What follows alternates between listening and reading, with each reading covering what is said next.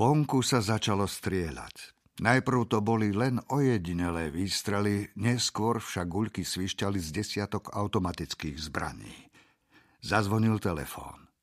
Ozval sa v ňom muž, podľa hlasu ešte mladý, s prízvukom ľudí z dobrých lisabonských rodín a chcel hovoriť so sestrou pani doktorky Duarte. Čo sa stalo? Nebojte sa, pani, my chceme iba kukuricu. Kukuricu? Vy veľmi dobre viete, o čo ide. Dajte mi kamene a ja vám dávam čestné slovo, že vás necháme na pokoji. Nič sa vám nestane. Ani vám, ani vašej sestre. Ak budete chcieť, môžete sa najbližším lietadlom vrátiť do metropoly. Čo ste urobili Odet a švagrovi? Starý sa správal veľmi nezodpovedne.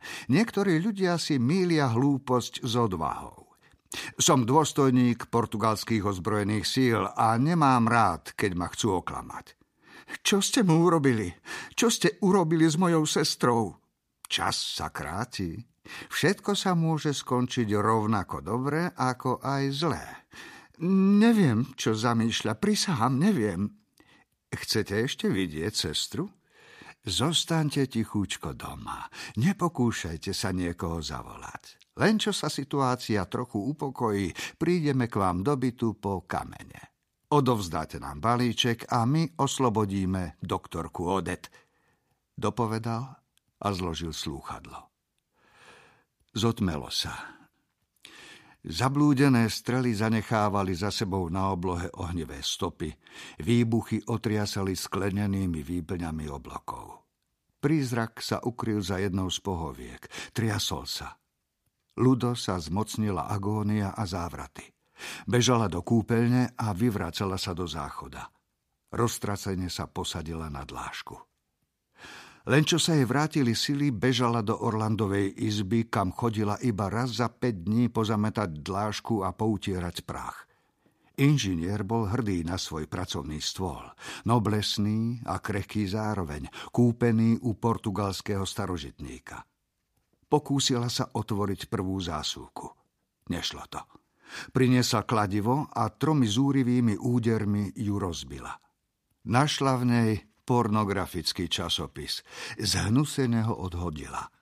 Pod ním sa ukázal zväzok 100-dolárových bankoviek a pištoľ. Vzala ju do oboch rúk, poťažkala ju a pohľadila. Hm? Tak týmto sa muži navzájom zabíjajú hutným, temným, takmer živým nástrojom. Celý byt obrátila hore nohami. Nič viac však už nenašla. Napokon sa natiahla na jednu z pohoviek v príjímacom salóne a zaspala. Prebudilo ju zdesenie. Prízrak ju ťahal za sukňu. Vrčal. Vánok vejúci od mora nadúval jemné čipkované záclony. Na prázdnom nebi sa trblietali hviezdy. Ticho ešte umocňovalo tmu. Z vonkajšej chodby zaznievala nezrozumiteľná vrava. Ludo vstala. Na boso podišla k vchodovým dverám a cez hľadáčik vykukla von. Na chodbe pri výťahoch sa potichu radili traja muži. Jeden z nich ukázal na ňu, na dvere páčidlom. Je tam pes. Celkom určite. Počul som odtiaľ vrčať psa. Ako to, Minguito, oboril sa na ňo drobný, vysknutý chlap vo vojenskom kabáte, ktorý mu bol príliš dlhý a široký. Tam už nik nie je, poďme na vec, vypáč konečne to hovno. Minguito urobil krok vpred. Ludo cúvla. Ozval sa úder do dverí a ona ho automaticky opetovala. Tvrdý úder do dreva ju úplne obralo silu. Zavládlo ticho. Potom sa ozval výkrik. Kto je tam? Choďte preč. Smiech. Ten istý hlas. Jedna zostala. Tak čo, starka, zabudli vás tu? Otvorte nám, tetá. Však my chceme iba to, čo nám patrí. Vy ste nás okrádali dlhých 500 rokov. Prišli sme si len po to, čo nám patrí. Sem nikto nevkročí. Mám zbraň. Zachovajte pokoj, pani. Vy nám odovzdáte šperky a nejaké peniaze a my pôjdeme po svojom. Veď aj my máme matky. Nie, sem nikto nevkročí. OK. Mingvito, vypáč tie dvere. Ludo odbehla do Orlandovej pracovne. Skytila pištoľ, urobila krok vpred, namierila na vchodové dvere a stlačila spúšť. Na okamih, keď vystrelila, si bude spomínať deň čo deň počas nasledujúcich 35 rokov. Zaburácal výstrel, pocítila ľahký náraz zbrane, krátku bolesť v zápestí. Aký by bol jej život bez tohto okamihu? Krv, mamka, vy ste ma zabili. Trinita, kamoš, si zranený? Zmiznite, zmiznite. Na ulici sa strieľa, veľmi blízko odtiaľto. Výstrely priťahujú výstrely. Niekto raz vystrelí do vzduchu a v zápätí sa k nemu pridajú desiatky ďalších. V krajine vo vojnovom stave stačí akýkoľvek zvuk. Chybný výfuk auta, petarda, hocičo. Ludo podišla k dverám. Prezrela dierku po strele. Pritisla ucho na dvere. Začula tiché chrčanie raneného. Vodu, Mamička, pomôžte. Nemôžem, nemôžem. Prosím, pani, zomieram. Žena otvorila dvere. Celá sa pritom chvela. Pištoľ však nevypustila z ruky. Bandita sedel na zemi a chrbtom sa opieral o stenu.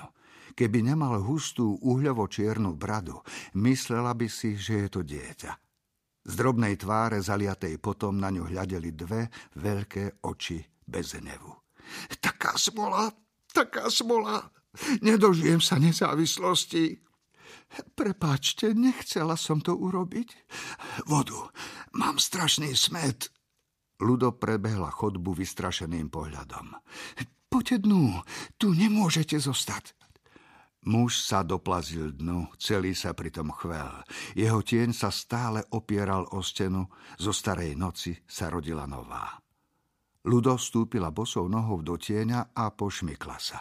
Bože môj, nehnevajte sa, starka, zašpinil som vám dom. Ludo zatvorila dvere, zamkla. Zašla do kuchyne, z chladničky vybrala studenú vodu, naplnila pohár a vrátila sa do predsiene. Muž lačne pil. Teraz by mi dobre padol pohárik čerstvého vzduchu, Mala by som zavolať lekára. Ne, netreba. Tak či tak by ma zabili. Zaspievajte mi nejakú pieseň, starka. Čože? Spievajte. Zaspievajte mi nežnú pieseň. Niečo ako sama úma. Ludo si spomenula na otca, ako jej pred spaním spieval staré pesničky z Ria.